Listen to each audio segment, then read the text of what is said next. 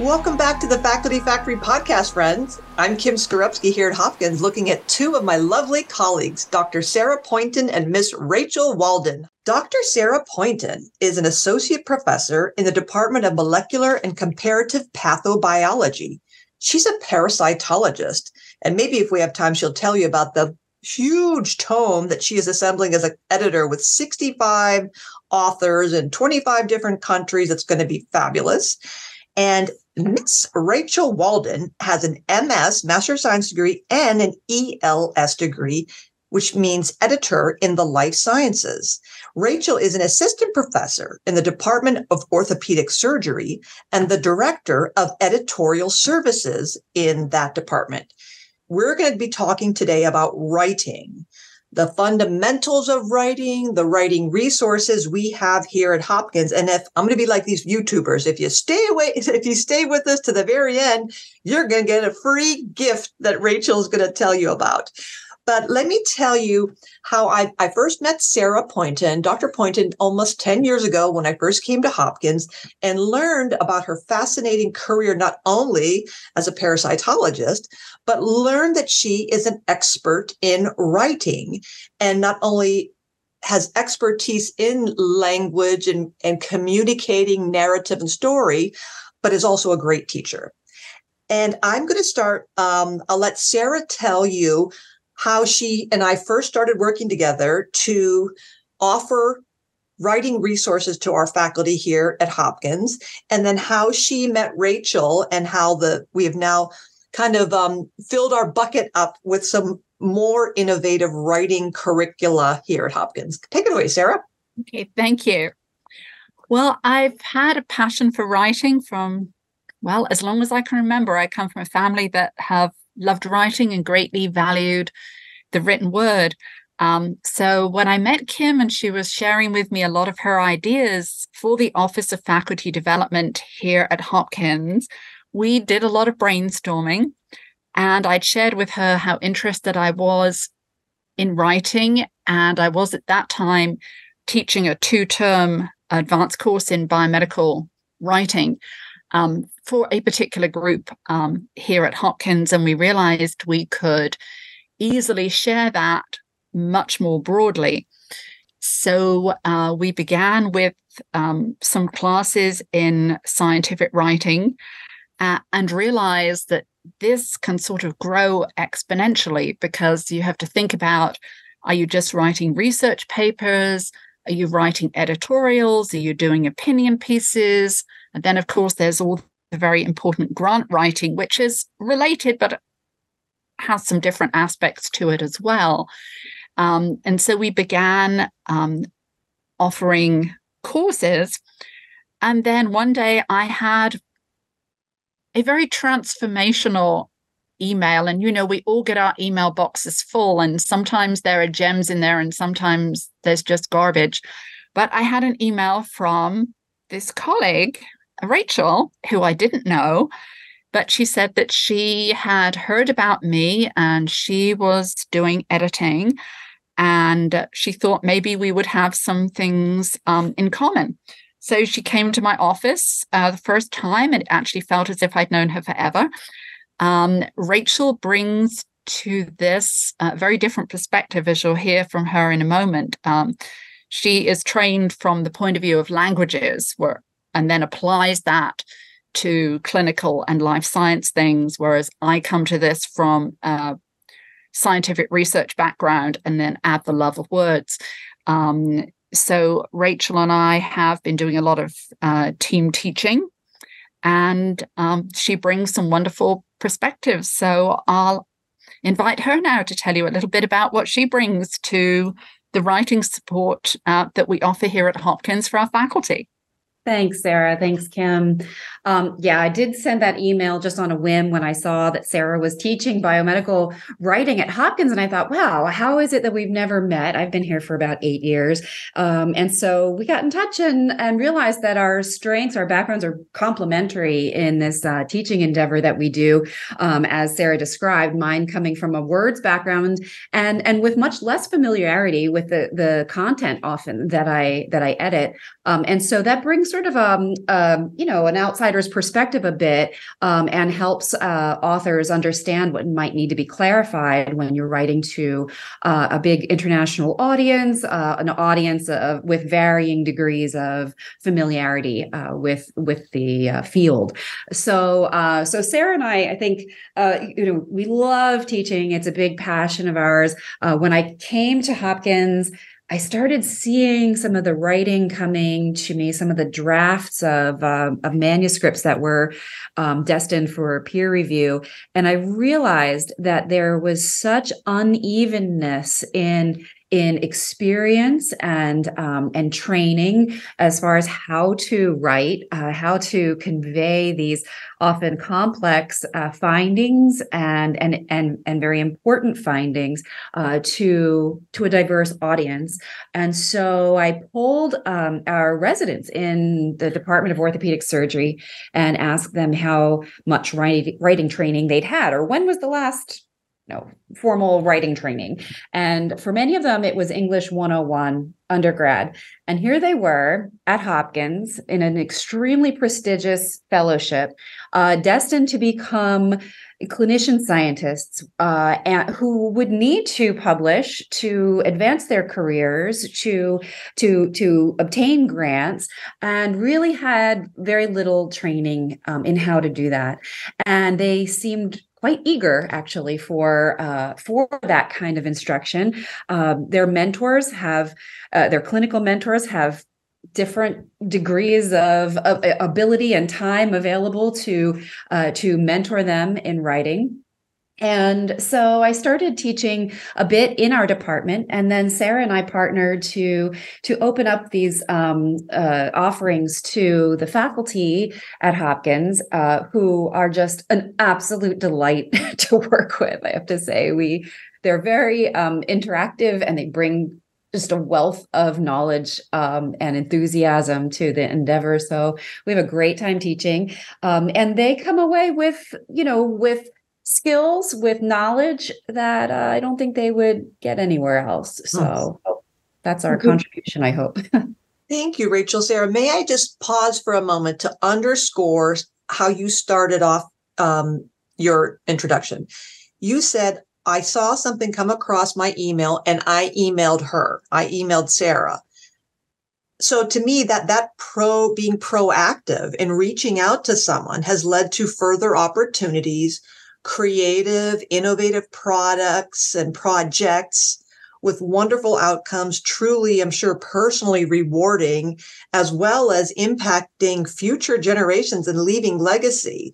And I think the lesson I want to underscore again is that you took the initiative to reach out you could very easily have over over the years because you're already the director of editorial services in orthopedic surgery continued on your your own career trajectory doing um, what you're doing as an assistant professor and and just said oh that's nice that that dr poynton's doing that how, how nice and that little step it takes courage because I have some faculty members, you know, who come to us and say, "Oh, I could never, you know, reach out to her. You know, what she obviously doesn't need me. She has this whole enterprise built." But the courage in doing that, knowing that the worst case scenario is Sarah would say, no, thank you very much, or delete the email. But you don't know until you ask. And so I just want to underscore for um, everyone listening that it's just these little moments where you see an opportunity or something that delights you or surprises you or intrigues you simply reach out and again what's the worst the worst thing that can happen and here's an example of something good that comes out that started as a, I think Ray, uh, Sarah did a, it was a 12 week, maybe biomedical and scientific writing course. And then we did boot camps and then one days and then half days and all these iterations over the decade that now you've both worked together and come up with um, something even more interesting that you'll, you'll tell us about uh, going forward. And um, so why, why don't you, in addition to, I think I wanted to help the, the folks who are listening to this podcast are typically, you know, they're the broad range of faculty members around the world and leaders, people who run departments and divisions and deans and schools. Can you kind of describe that portfolio, first of all, of programs and resources? to give us a sense of what we do here at Hopkins, and then maybe pivot to some like top three recommendations you might give to individual people, those of us who maybe don't have the confidence in our writing, and some nuggets we can take home to uh, improve our our scholarship. Yeah, sure. Um, thank you. Well, in preparing for this podcast, Rachel and I had actually touched base with each other this morning. Um, so, absolutely, yes. Uh, let's now share for you some of what our offerings are. Um, I'll describe the the um, scholarly writing classes, and Rachel is going to describe the uh, offerings that we do for serving as a writing coach. Um, so we have a very, very wide range of um, offerings that that we provide for our faculty here. Um, so I describe those for you. Um, two to three times a year, we offer a suite of four half day sessions, uh, which um, during COVID, of course, we did them remotely. We continue to do them remotely. Um, and during these four half day sessions, uh, we cover the fundamentals of scholarly writing. So we begin with thinking about what is our intent. And many people don't think about that. They just jump into, oh my goodness, I've got to put, you know, these axes on this graph and I've got to include this information. But Rachel and I step back and invite people to think about what is your intent? And of course, sometimes the intent is simply to get the paper off your desk. But beyond that is the intent to inspire and inform your reader. So during that suite of four half day sessions, um, we cover the fundamentals of effective scholarly writing, um, including the importance of narrative style, telling a story, um, thinking about our primary and secondary audience. This all speaks to uh, the, the intent. Um, and we then go through the different parts of a paper. And so we consider, for example, how do you write a really effective effective title. Because often the title is really neglected, but it's so critical. How do you compose an effective abstract? And then we go through and we look at the elements of compelling introduction, some different strategies for organizing an introduction, um, materials and methods, usually the easiest part to write, but nonetheless, there's opportunities to make it even better. Um, of course, we talk about results and we talk about discussion. Um, you know, what do we do to make the discussion really compelling? Um, so we do that usually two to three times a year, four half day sessions. Um, we also offer a two day writing clinic. And when I say clinic, it has some similar elements to the way patients or a pet would present when they go to get treatment. You know, you have a problem, you have to look at it, you have to do the diagnosis, you have to come up with a treatment plan. Um, so during the two day writing clinic, which is typically restricted just to six individuals, um, they submit their manuscripts to us two weeks ahead of the clinic. So Rachel and I will review the manuscripts in detail, provide line by line edits for content, style, and form, um, and do individual tutorials. And there's lots of exercises. Um, and the hope is that this will not only encourage our faculty to get their manuscripts, um, you know, submitted and hopefully only go through one round of reviews, but this will actually give them sustained improvement in their writing skills. So that's what we do for the basic um, scholarly writing part. And I'll hand you over now to Rachel, who will tell you what we offer by way of writing coaching, since many of our faculty are having to um, serve as writing coaches as well. Thanks, Sarah.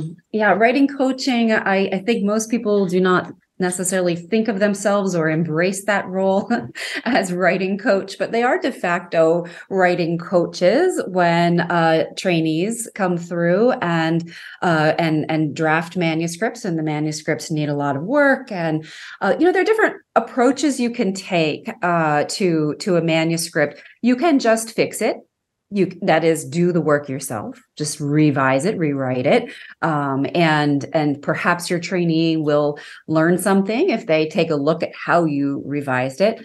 Uh, but that's really not the ideal re- approach and it and it can take an awful lot of time and you might as well just do it yourself because it can you know sort of just be easier to start with a clean slate right? Um, then there's you know editing in which you're you're you're you're you're fixing things and you're going back and forth with the author um, to to but you still it's not really teaching exactly, not directly, maybe indirectly teaching, but not directly. Um, and then you have writing coaching. Um, and coaching truly is the teaching role, the mentoring, the support and guidance. And we realized after some time of teaching these um, these scholarly writing classes that many of our train or many of our uh, participants in those sessions were saying, "Can we pass these tools along to our our trainees? Can we use them?" Can you, um, is that okay? And of course we said, yes, yes, it's okay. It's great. Uh, you know, do that. Then I thought, well, using it yourself is a little bit different than teaching someone else how to to use it. And i'm referring to our our uh, writing coaches toolkit. Um, and this has a number of elements uh, in it uh, that uh, sarah and i have developed to uh, make the the writing coaching process or your own writing process uh, more effective more efficient. Um, they we try to break things down and be um, just a little bit more objective about what needs to be included and how different parts of the manuscript need to function. Um, and these tools help help you do that and help you convey that. They also help mentees understand what the expectations are before they ever start writing. Uh, so what does my discussion actually need to accomplish? Um, and and there's fortunately that's you know somewhat prescriptive and and uh, we can we can teach them that and then use these tools to evaluate it and help them evaluate it themselves. So uh, so that's when, how we develop the uh, the the coaching uh, clinic and the coaching half day session.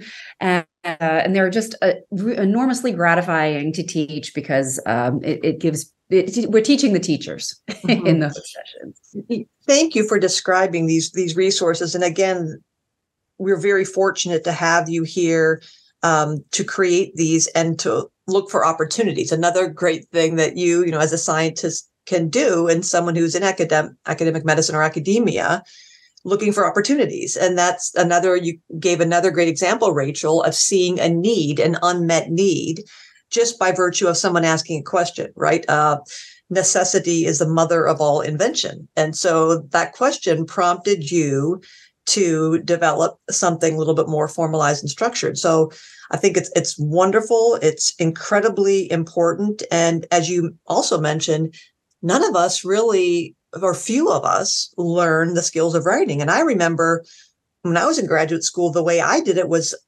one of my favorite authors in my field, uh, Dr. Fred Wolinsky, a gerontologist. I love the way he wrote because it was very elegant but simple and very I noticed that he had a pattern with the way he wrote a lot of his articles that they were almost like it was a, it was almost formulaic. Like I could tell that I knew he'd have this table one that would do this. I know he'd have table two that would show that. I knew he'd have the linear model showing that, and I I got to um, become familiar with and comfortable with and engaged in his writing, and I loved it. Just really kind of felt good to me, and I would literally put his papers on my desk and try to mirror unabashedly. I'd copy his style. And that's the way I learned how to write was just by copying somebody else. Mm-hmm. And and you can under and we can certainly appreciate how many of us just first of all writing is hard anyway. And to have the idea that get at the start of getting off the starting block can be really intimidating. So if you don't have the fundamentals or the confidence that you can convey an idea, it can really cause a lot of, you know, just emotional turmoil and how can I make it in academia?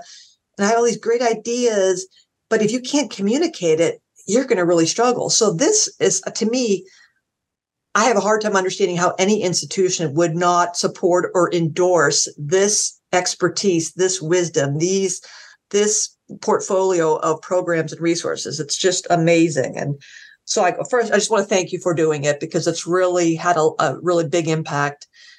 I, I will say something. I know Sarah's heard me say this for years and years and years, and she and I talked about it years ago. What are your thoughts on, or what do you know about writing for non native English speakers? Because we've gone around and around with this. It's challenging enough trying to offer these courses for people who were born speaking and writing English.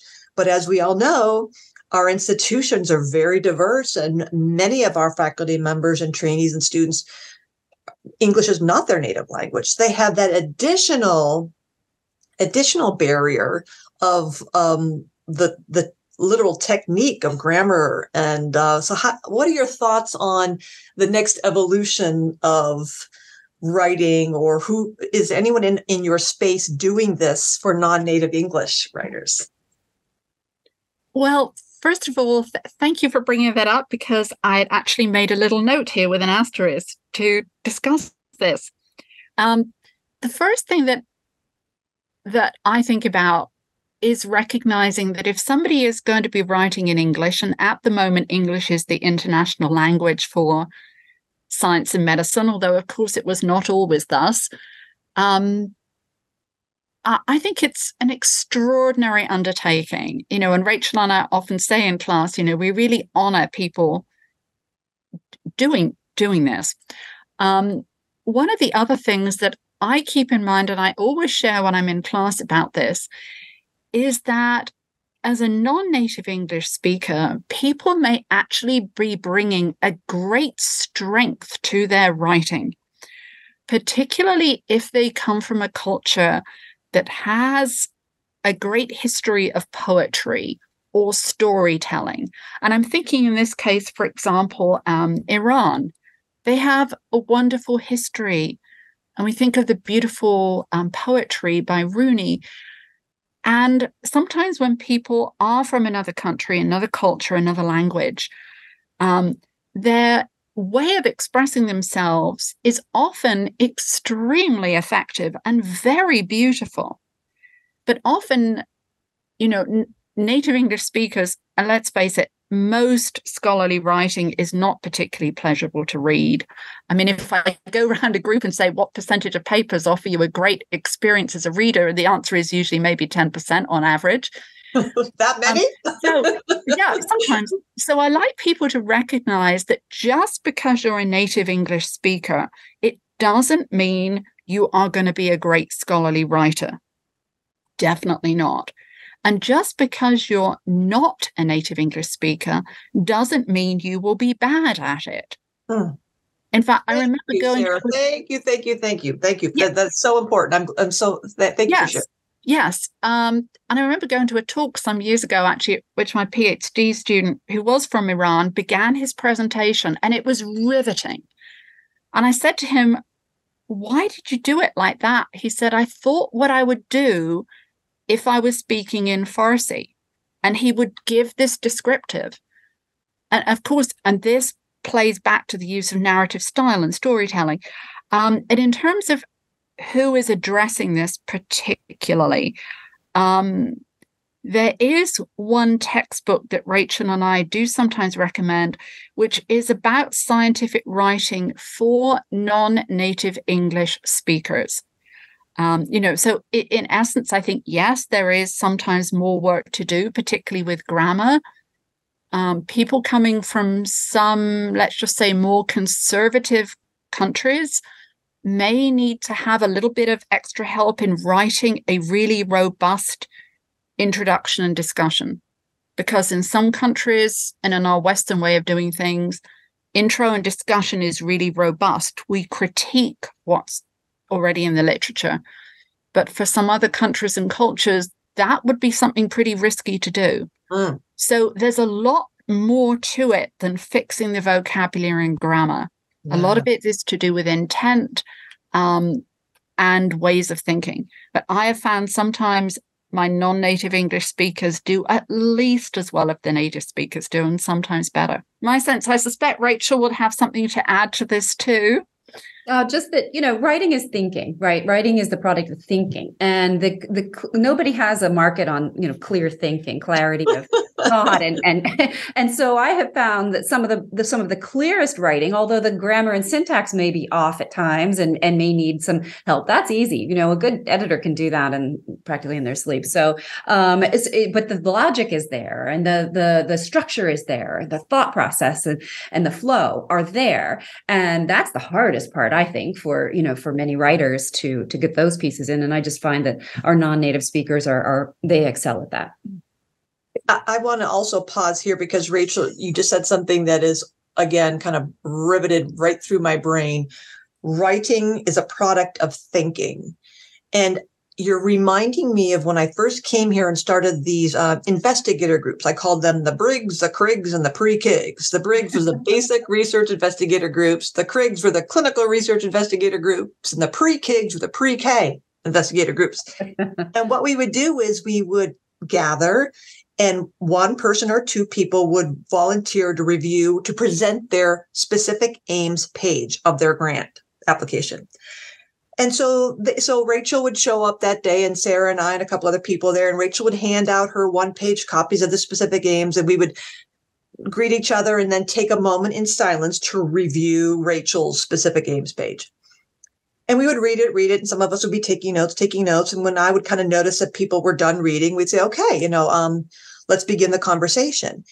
And inevitably, the principal investigator would say, well, so Rachel, we Sarah would say, Rachel, what did you mean by, or I'm confused by, or, you know, I noticed that. And Rachel would start justifying and explaining, well, well, this and that, and this is why. And what I would always say, let's turn the specific page pages upside down. Rachel, would you just please tell us, tell us the story of where you came to be here, what it is you're trying to do, what's the future? And Rachel would start talking extemporaneously, and people around the room would all be going, Yes, yes, yes, that's it, that's it. That's it. What you just said, write that down. And then Rachel would say, Oh, I forgot what I just said. And then Sarah would say, Oh, good for you. I just, I wrote it down. I wrote it verbatim. I'll text you or I'll email you when we're done. The, the practice of storytelling with your mouth is we try to convey that that's reminding me of the the thinking, the storytelling, and instead we and what we tend to do as academics, I think, and you're the experts, is that we tend to, I think, over intellectualize. We think we're these academics, and so we have to be very smart in our in our communication, and we don't recognize that the whole point, as you say, Sarah, the intention is to communicate. And if you want to communicate, why not tell the story and pull the reader in versus vomiting all these big words and see how smart I am and don't you agree? I'm super smart. I'm super smart. Uh, we know you're smart, you know. Right. No, well said, Kim. And and I, I can't tell you how many times I've had that experience where I I read a paper, there seems to be a lot of sort of disagreement between the objectives and then the way the methods are described and then how the results are presented and the discussion goes off in another direction. And I'm left thinking, what exactly was the point of this again? Can you remind me? And sometimes the often the easiest way of getting to that information is as you say a conversation. Uh, something somehow gets lost between brain and keyboard. I almost said pen. Um, no one does that. Um, and, and, yet they authors are often really great at presenting and just orally describing you know what what it is they did why they did it why it matters. What are the clinical implications? Whether it's a clinical study or basic science research, what why are we doing this if it's the life sciences then it has something to do with you know promoting human health um, public health uh, but what are the what are the implications and how does that become woven into every part of the story so that a reader right away understands this work is important because if they don't understand that if you don't convey that right at the beginning from the title to the abstract in particular, if you don't convey why we did this, there was a good reason for this, it's filling a gap in knowledge that matters, um, then no one has any incentive to read. I tend, and I'm going to personalize this, as I tend to see or think that we in our own heads know the story. We know the how the, the building blocks of my research agenda are stacking up. And I tend to have this, I guess, maybe obnoxious perspective like, well, why do I need to talk about that in this paper? I already published that paper. Don't they know that? Like, how obnoxious is that for me to think that there's a group of people out there who go, oh, I know why she said that because three papers back, she mentioned it that one time. So I remember that. Like, how ridiculous am I to think? So I, I think what I'm trying to get at is how often do you see is this a problem or a challenge, or is it just Kim Skarupski that we that we don't um, in telling the story we make assumptions, or maybe we jump without slowing the roll, backing up, and but then my mind goes. Oh, really? I have to start over again and tell them that for the umpteenth time? Yes, yeah. you do. am I am I kind of making any sense in like with that challenge? A lot of sense. It makes a lot of, a lot of sense and it's a common challenge. And to be fair what an author is trying to do is is not easy because you're trying to of course communicate to your primary audience who are typically other specialists in your field um, other experts and they are going to have a high degree of familiarity with much of that background. Uh, and so you don't want to bore that that uh, audience.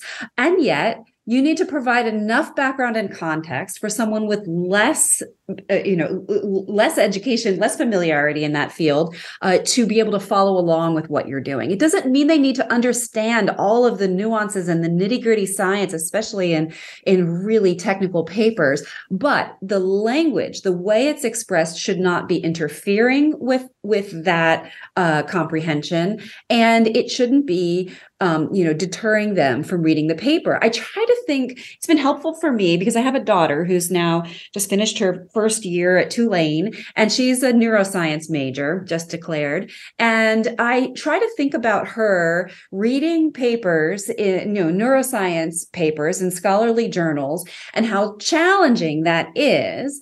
And I try to think about what makes it challenging. Familiarity with the science, the methods. Yes, that's part of it. And that's legit. And she has that yet to learn. The words themselves should not be the barrier. So when we can express it more clearly, more elegantly, more straightforwardly, with simpler uh, syntax and simpler words when they will do, when you know, not dumbing down the content, but but mm-hmm. expressing it um, in a in in the most accessible way possible. Mm-hmm. And whether that's because you are you know young and new to the field or it's because you're not a native english speaker or whatever it is we're you know we want to be able to reach and tell our story to the widest possible audience it, now is it is this being too simplistic when i say i'm trying to kind of draw back on the metaphor of a story mm. is this similar this meaning my reticence or annoying my being annoyed with the idea that I have to like build the case and kind of ramp up in the introduction to what's been done already, where the gap is, why I'm doing it. That makes me kind of because I'm impatient. I want to like get right to it. Is part of that launching into it and setting the stage similar to a movie or a book where all of a sudden the author introduces a character and you're like, wait a minute Where's this character come from? That I don't understand the jump there. Last Monday, she was having lunch at the cafe with her friend, and now Joe, who's Joe? Where did this storyline come from? I'm thinking that something like a reader, because you're, you know, you made me think, Rachel, surely if Sarah and I are colleagues for 20 years and she knows sort of the body of my work, she'd be like, yeah, that makes sense. And she's, you know, track a lacking with me right away. But there may be new readers who have to be like, hold on a beat. Who's Joe? Why are we in the cafe? What's happening? Without dumbing it down of a cafe is a place, but kind of like setting the stage, right? Is that is that too Absolutely. ridiculous? It's a great analogy. And you know where those new characters where Joe in the cafe comes in? He comes in in the discussion.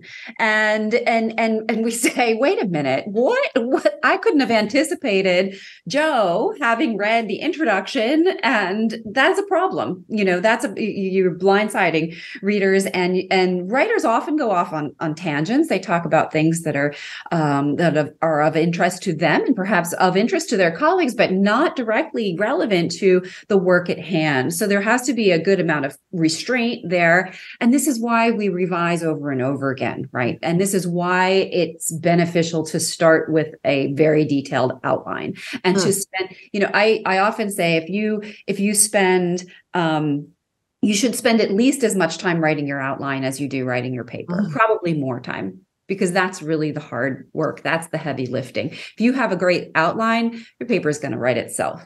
And, and so I, I, I, I can't recommend that strongly enough. I know there are people who love outlining and there are people who resist it. I have resisted it. I had resisted it for many, many years. Uh, and I, I I started you know a number of years ago to outline and put the most effort possible into that, and it was just a game changer. so I recommend that. I think if I could um, add something to that, as uh, we were just talking about, you know, the mystery Joe who who appears, and to amplify what Rachel was saying, that um, when we think about a, a research paper, the introduction and the discussion are partner pieces. No, you do not read them adjacently, or normally people don't. But as you're thinking of your introduction, and as Rachel said, maybe you have a really detailed kind of framework, you're actually setting up your discussion. And when you write your discussion, you may need to go back and change your intro so that people might be expecting a character called Joe. And maybe they were having lunch in a cafe and now suddenly they're, you know, in a yacht off the coast of Capri or wherever it might be. But we don't want anything to come up in the discussion which could not in some way have been anticipated. Um, and another tip to share, you, you'd mentioned, Kim, about, you know, redoing the intro and you tell everybody everything you've already told them before. Well, I would say you probably don't need to tell them everything you've told them before, because if we're writing a research paper, our literature review needs to be focused on that which is important for that particular paper. Now, that's different than actually writing a review article, which must be expansive, thorough. Um, and a- another tip that I think is is really so helpful is to bear in mind that when we're writing something, our intent should be to write for our primary audience, you know, subject specialists like us, and to anticipate that secondary audience, individuals perhaps who use a different technique, a different cohort of patients who might be interested. And to attend to the needs of that secondary audience, we do have to simplify our introduction a little bit. That simplifying is not a bad thing. And one of the things that I would encourage anybody to do to really help themselves is to get their manuscripts looked at by a subject specialist who will pick up the tiny missing details and a non specialist who will understand if the big picture is logical. And this can be enormously, enormously helpful mm. to get that broad perspective and also to remember just a point of humility here that when we're looking at our own manuscripts, we tend to read what we hope we wrote, which is not what we necessarily wrote, but we read what we hope we wrote. So it's so important to have other people critique your work, whether it's colleagues, co authors. I just had the preface of my book critiqued by a group of clinicians I teach, and they did a fabulous job. And then some institutions, Hopkins is one of them, you know, provides ed- editorial support. And sometimes people need that as well. So to get another set of eyes that are really critical mm-hmm. can absolutely help. Thank you for these tips. I want to stay on stay on this tip theme of top three things or something that arrives as you've been teaching for so long, so many people, so many students, and I want to hear like specific tips. And one of them I hope you'll get to is back to what Rachel said about writing as a product of thinking. And again, now this is personalized. How do you work with students who maybe our thinking is so, I don't want to say disorganized and totally disrespect myself.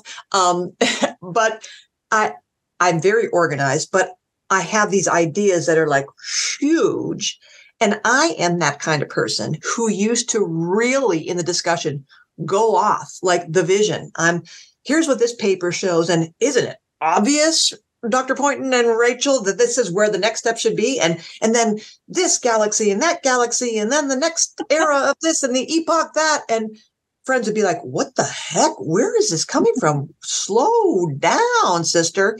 So what um other than that, I mean the outline, clearly I'm like, oh, humbling, the outline, the outline, the outline. But how do you organize thoughts? So if you know, I guess that's part of the practice of being an academic and a scientist is learning to order your thoughts. And how, how do you, how does one how do you handle that because you can't be a good writer if your thoughts are disorganized and chaotic and not focused and going down tangents and being like a puppy dog going, oh, that's an interesting trail. Oh, that's a good stick. Oh, look, a leaf. Oh, a squirrel. You have to, you know, how do you focus your students? well, one way, I love that. Uh, yeah, chasing the stick, chasing up to the next shiny object. Um, so, one way of doing it, you know, this is this might sound very elementary, very, very very simplistic, but I think it's really effective. Uh, I don't know how many uh, listeners might have organized their thoughts on index cards back in elementary school or middle school or high school. Um, and that is a great way of capturing all of these wonderful thoughts that you're having and all of these different topics and topics that may be useful in another paper down the track. References that you want to use but oh doesn't really fit into this current manuscript. But you want to capture all of that just treat yourself to a really big box of index cards and start jotting that down. Then next step you color code them. So and you can do this i'm talking about physical index cards. You can also do this in a word document by highlighting in different colors, these the, the different themes, organizing but physically organizing visually organizing your thoughts into into themes topics subtopics. And this is a way that is so old school and and and uh and so basic and yet really effective. I and we and sarah and i t- tell our our students in our classes as well don't be afraid of highlighting this text when you see this this is rambling. This feels like it's I'm not really sure whether I've uh, given enough attention to topic A or if I've presented my topics in a consistent order throughout the sections of my manuscript A, B, and C. So highlight A in yellow and B in green and C in blue, and it will soon become apparent to you where the balance is off because you can see it. It's no longer just black text on a white background, but you can hmm. see it. And this is also so helpful when you're critiquing someone else's writing um, to help them visualize and what you're talking about. Do you see how this is inconsistent or imbalanced? Um, and and and this comes out of left field, and I highlighted that in gray because that really doesn't relate to these to these other things.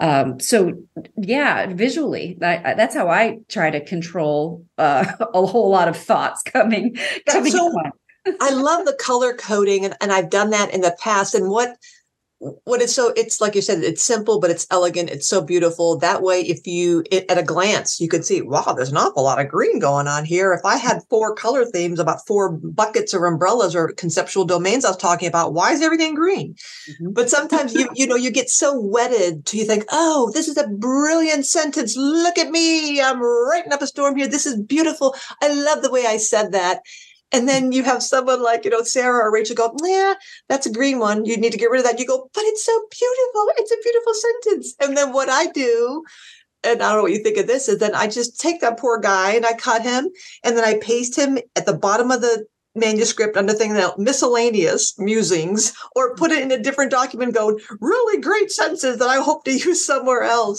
so it's not like he's he's not lost right. forever. He's I'm just putting him somewhere else later. That helps me like the hard part of like cutting, right? That's sometimes you feel so wedded to, oh, Sarah just took out that word. It's a beautiful word. yeah, I, I would say if you know if you have crafted a beautiful sentence, give yourself some credit because readers will greatly enjoy it and we find beautiful sentences very infrequently. But it's one of my joys when I do my editing work is when you come across a gorgeous sentence. I mean, you are so grateful. It just elevates your whole experience. Um, what what I do sometimes, if I am confronted with what appears to be a random stream of consciousness, um, is to recognize that that's an important starting point. You know, we just have to have the neurons firing randomly to begin with, and that's okay because it's putting words on the page. Um, I, I love the color coding. Rachel and I use this a lot in our teaching. Um, I am if I had to pick one thing that that I would recommend if people are just kind of not yet fully organized in their thoughts is subheadings. Write a subheading for every single paragraph. And, and if you don't know what the one theme is of that paragraph, then it needs a bit of work. And then whether you've got the mm-hmm. index cards, and I personally, um, I'm kind of an analog person. So yes, I do write with a fountain pen. I, I use a computer too.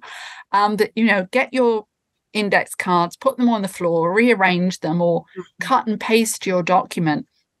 But I think whether you're using the color coding system or you know subject headings, something to bring a visual element and some kind of summarizing of the different packages because probably most of the useful information is there. However, having said that, when we critique a piece of text, um, we look at it in order. We look at content, then style, and then form. So when we think about the content, two important questions. Is all the important information there? And we flip it around. Is they're non-essential information which needs to be removed. Mm, mm. So sometimes it's not just a question of organizing it, it's also a question of deciding do we have everything we need and do we have information we don't need?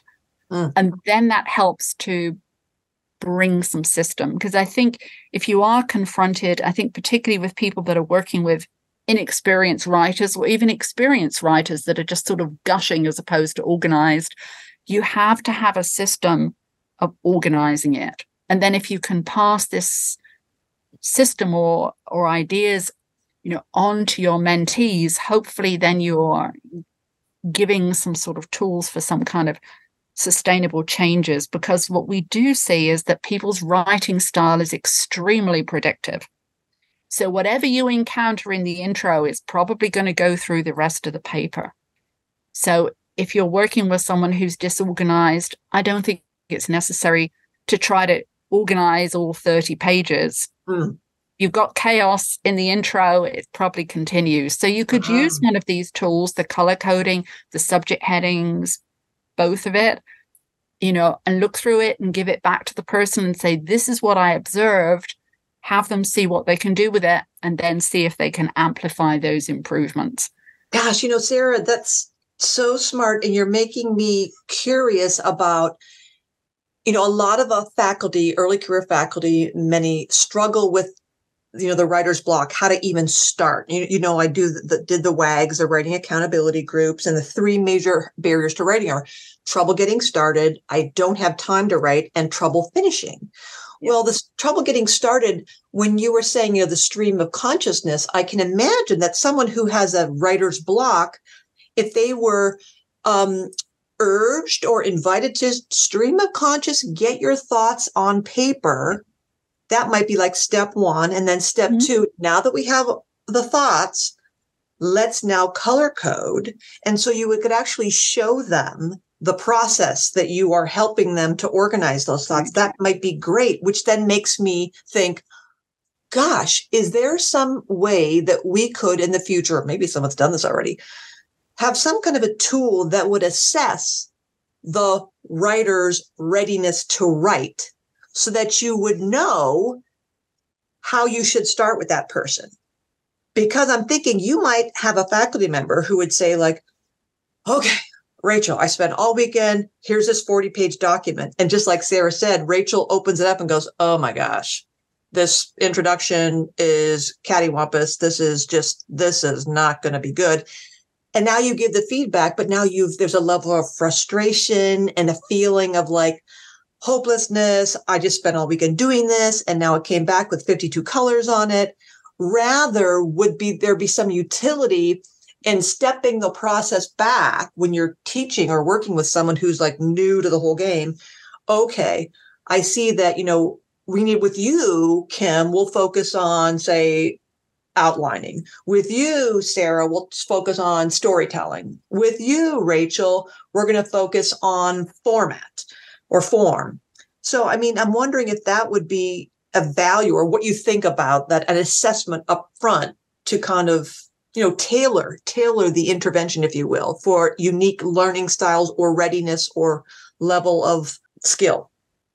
Absolutely. I mean i i've been teaching and and writing and doing freelance technical editing for for a long time so i can look at a, a piece of text pretty quickly and get an assessment of of what's going on. So yes i do find people's writing style to be um, pretty predictive.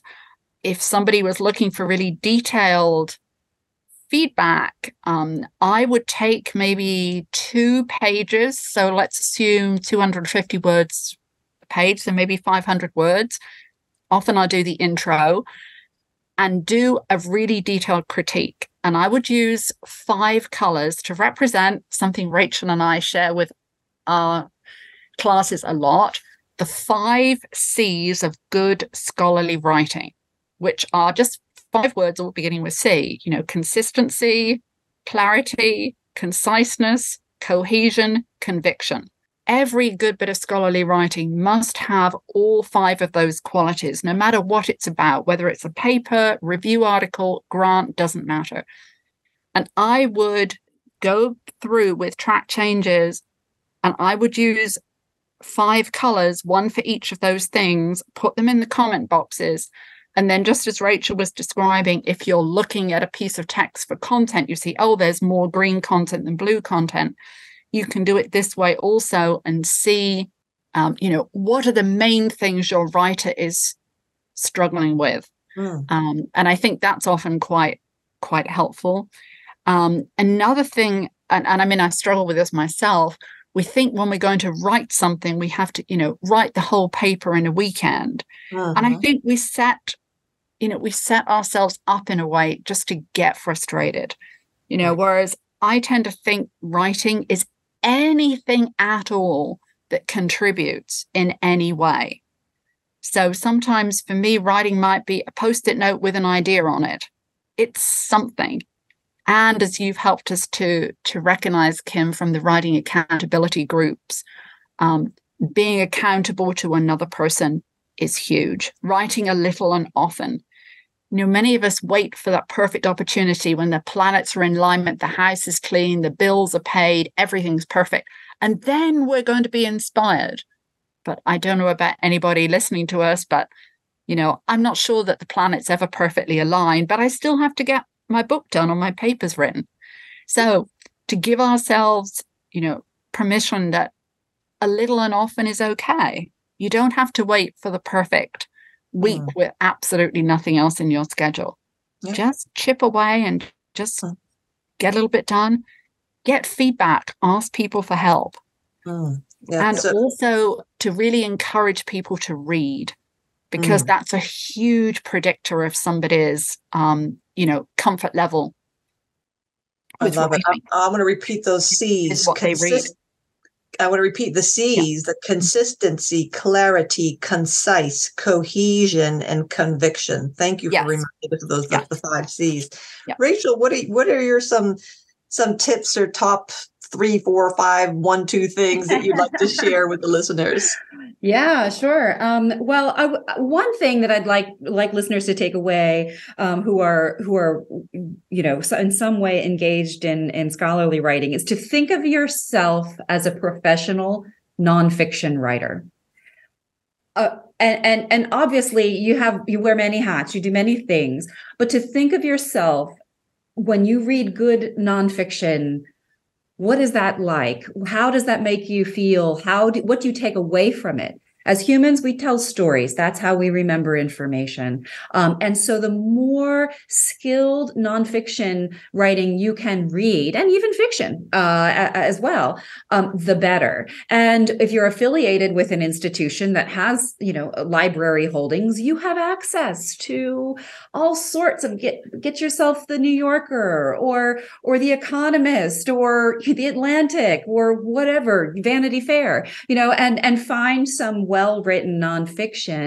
Um, and I think that that's that's one tip I have. Just immerse yourself in that and enjoy it. And it doesn't need to be scholarly or or medical, but it helps you. Uh, it helps you recognize a clear voice and a and a, and a an accessible message uh, and story. Um, that would be one one thing. Another um, little tip for some people who have a really difficult time with clarity. Um, I recommend that after they've written written a, a, section of their manuscript, maybe you know maybe a couple of paragraphs, uh, that they they read it out loud into the voice memo feature on their phone, and and then put that away for at least a day, and uh, then come back to that recording and listen to to it. We all hate hearing our voices, but just ah. listen listen to it and and say, does that make does that make sense? Um, because sometimes people can hear it when they can't see it on the page. Um, so that's a little a little tip that we offer um, uh, our our learners.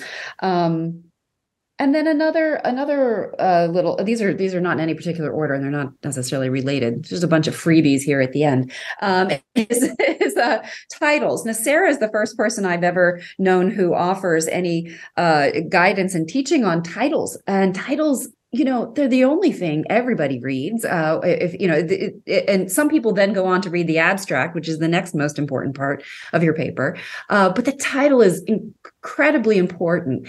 And and so there are different styles of title. Uh, your title can ask a question. It can it can pose your research question in the title. Um, is x influenced by y? You know and that that can be if the journal allows it some don't allow that um, but if they do that can be a great uh, compelling title format. Uh, some allow a statement of your main finding. That has pros and cons, you know, um, but you could try it and see how see how what you think of of that. Then there's the two part title where you you know you start with something more general in the beginning, and then there's a colon, and then you you have the more specific part at the end. These are several styles of title.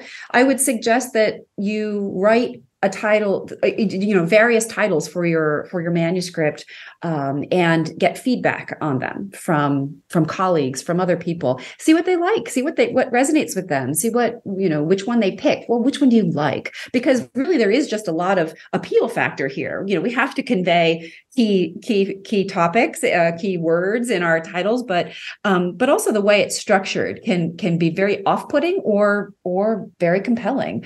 Um, and so you'll never know if you've picked sort of the more the the more popular title unless you unless you do a little informal poll and uh, and see what's resonating with people I like the, I always remind myself to not be so wedded to my ideas. I mean, we always think our idea, or at least I always think, oh, this is great this is perfectly conveys everything. This is going to be awesome.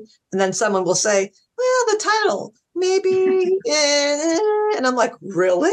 But I love that title. And so taking a step back and like re- removing the emotion from some of these things. Yes, it's your baby and you worked hard on it. And if you have a bunch of people who are saying, yeah, the title's not really doing it for me, maybe the title needs to be changed and not be so you know, stubbornly, well, if they don't like the title, that's their problem. No, that's if there's a consensus, we we need to learn to be humble and to take the advice of people who maybe you know have some wisdom that could help us. So I've learned a lot that way of again taking those little sentences that I love or the paragraphs that I love or the little speeches and going off on a soapbox and putting them somewhere else. Um, I've learned that that's that how it's you know why cut my nose off to spite my face if I'm going to be that stubborn and it's not going to give me a publication and not going to get the word out. Really, Kim? Really, you that wedded to to that nonsense?